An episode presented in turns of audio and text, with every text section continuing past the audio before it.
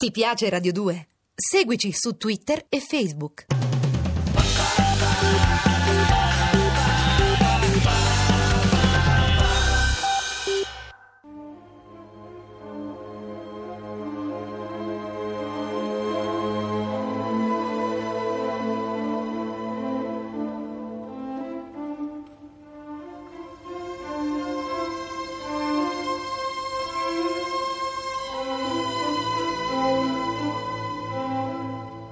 La scala per l'inferno. Originale radiofonico in 30 puntate di Valerio Evangelisti.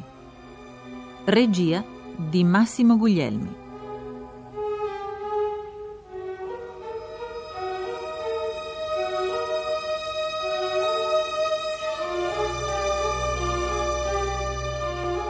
Trentesima e ultima puntata. Guardate! Guardate adesso il disco in posizione verticale! Mio Dio! È di una grandezza immane. Sembra che abbia un diametro di, di chilometri. Avevi ragione tu, Attilio.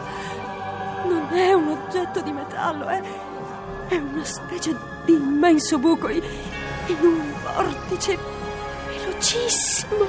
Sì, sì, sì, un vortice di plasma elettrico.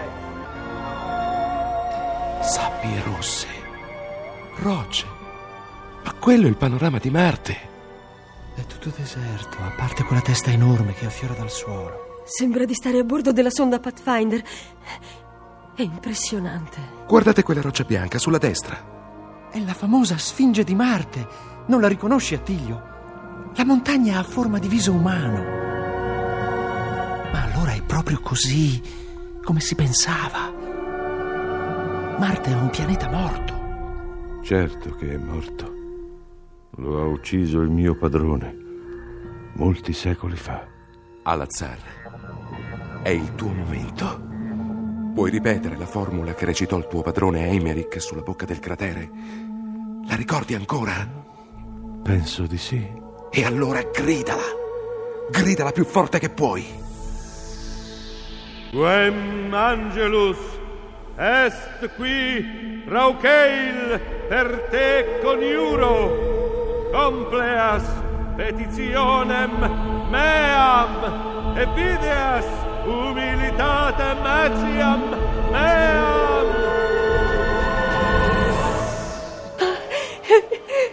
È incredibile!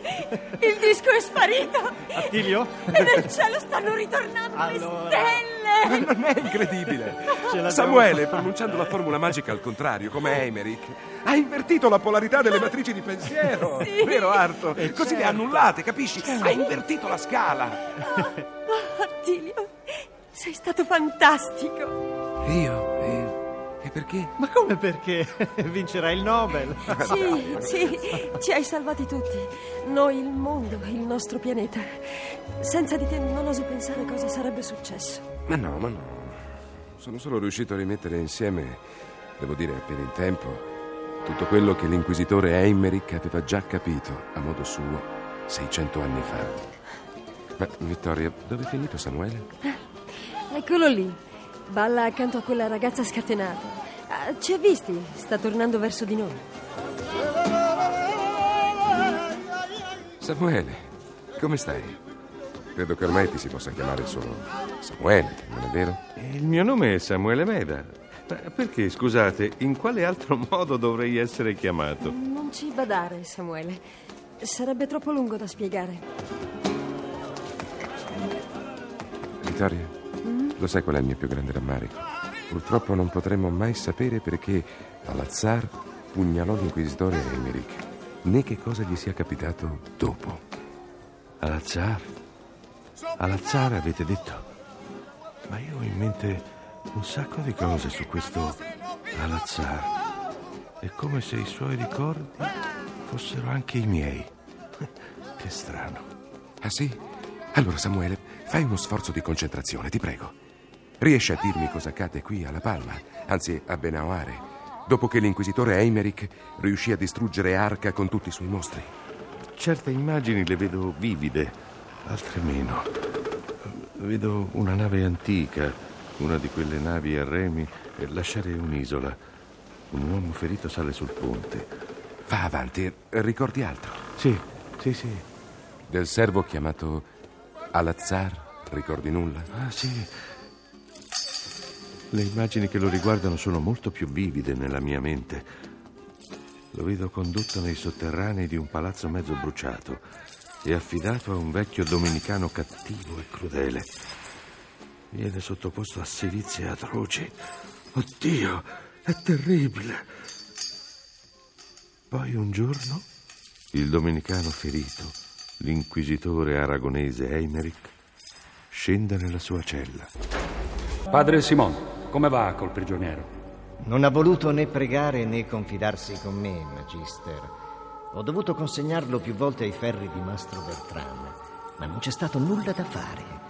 Satana si è impadronito del suo cuore e non lo lascia. Non resta che adottare mezzi più rigorosi. Forse se gli facessimo cavare gli occhi. No, no, la tortura è spesso necessaria, ma un inquisitore deve evitare gli eccessi. Alazar, mi riconosci?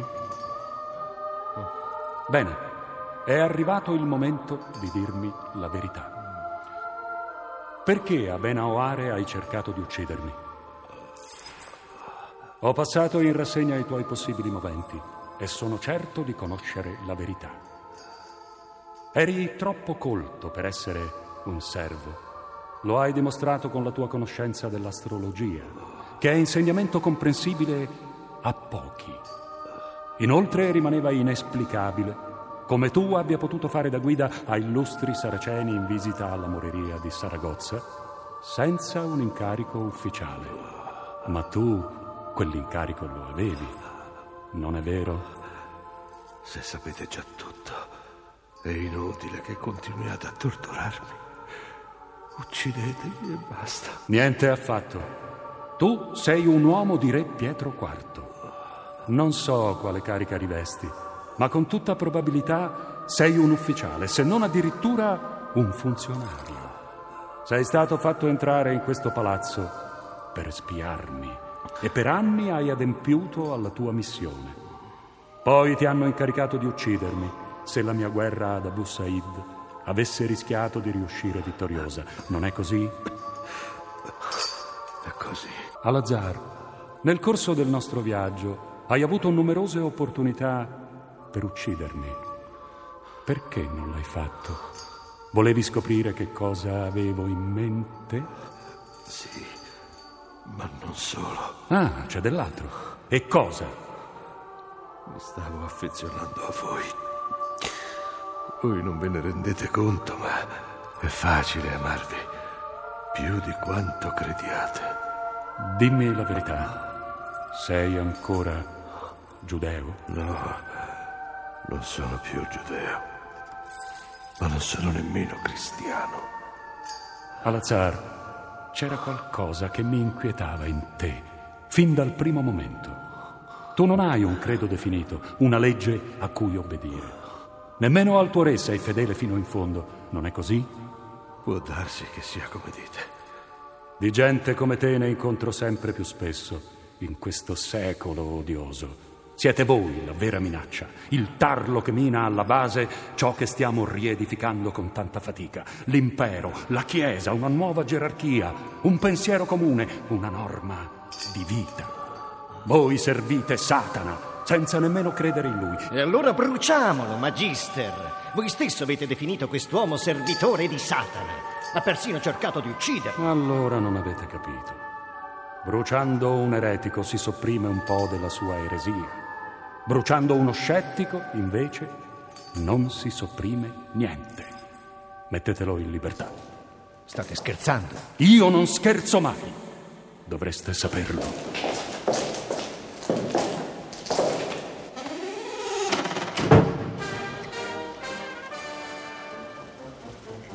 Mi dispiace, non ricordo altro.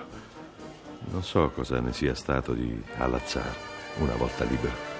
Non importa, Samuele. Adesso vai. L'importante è che almeno tu stia bene e che tutto sia tornato normale. Vai, su. Cosa aspetti? Vai. Dai, buttati nelle danze. Beh, allora vado. Vittoria, finalmente possiamo pensare anche un po' a noi due. Beh, intanto siamo digiuni da ore. Già. E che ne diresti se andassimo a mangiare qualcosa in quel tuo ristorantino sempre aperto? Sì, ma... E poi magari potremmo anche stare un po'. Sì, pronto? Allora, Costa, siamo salvi? Sì, d- direi proprio di sì, direttore. Ha fatto un buon lavoro? Pulito? Non capisco cosa intende per pulito. Comunque domani mattina riceverà per fax una mia relazione dettagliata. Eh, quando conta di ripartire, Costa? E prenderò il primo volo disponibile per l'Italia. Io penso domani stesso, al più tardi fra un paio di giorni. Non so bene ancora. Ah, bene, lo sapevo che potevo fidarmi di lei. Era la persona giusta per una missione così delicata. La ringrazio. Direttore. Attilio, Sì, Vittoria? ti spiacerebbe prenotare un posto accanto al tuo sul prossimo volo per Roma? Come dici?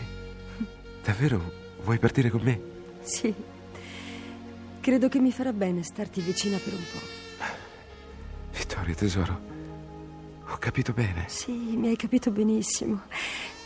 Vieni qui, scienziato. E adesso stringimi più forte che puoi. E baciami. Vittoria.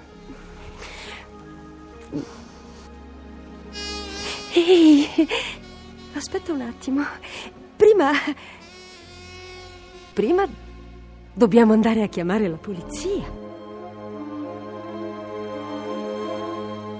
Avete ascoltato La Scala per l'Inferno con Michele Gammino, Sergio Troiano, Germana Pasquero, Valeriano Gialli, Alessandro Iovino, Marco Morellini, Pietro Biondi.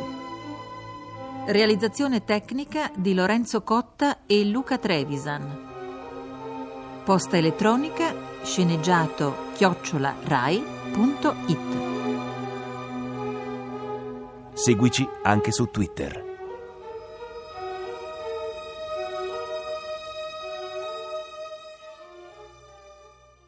Ti piace Radio 2? Seguici su Twitter e Facebook.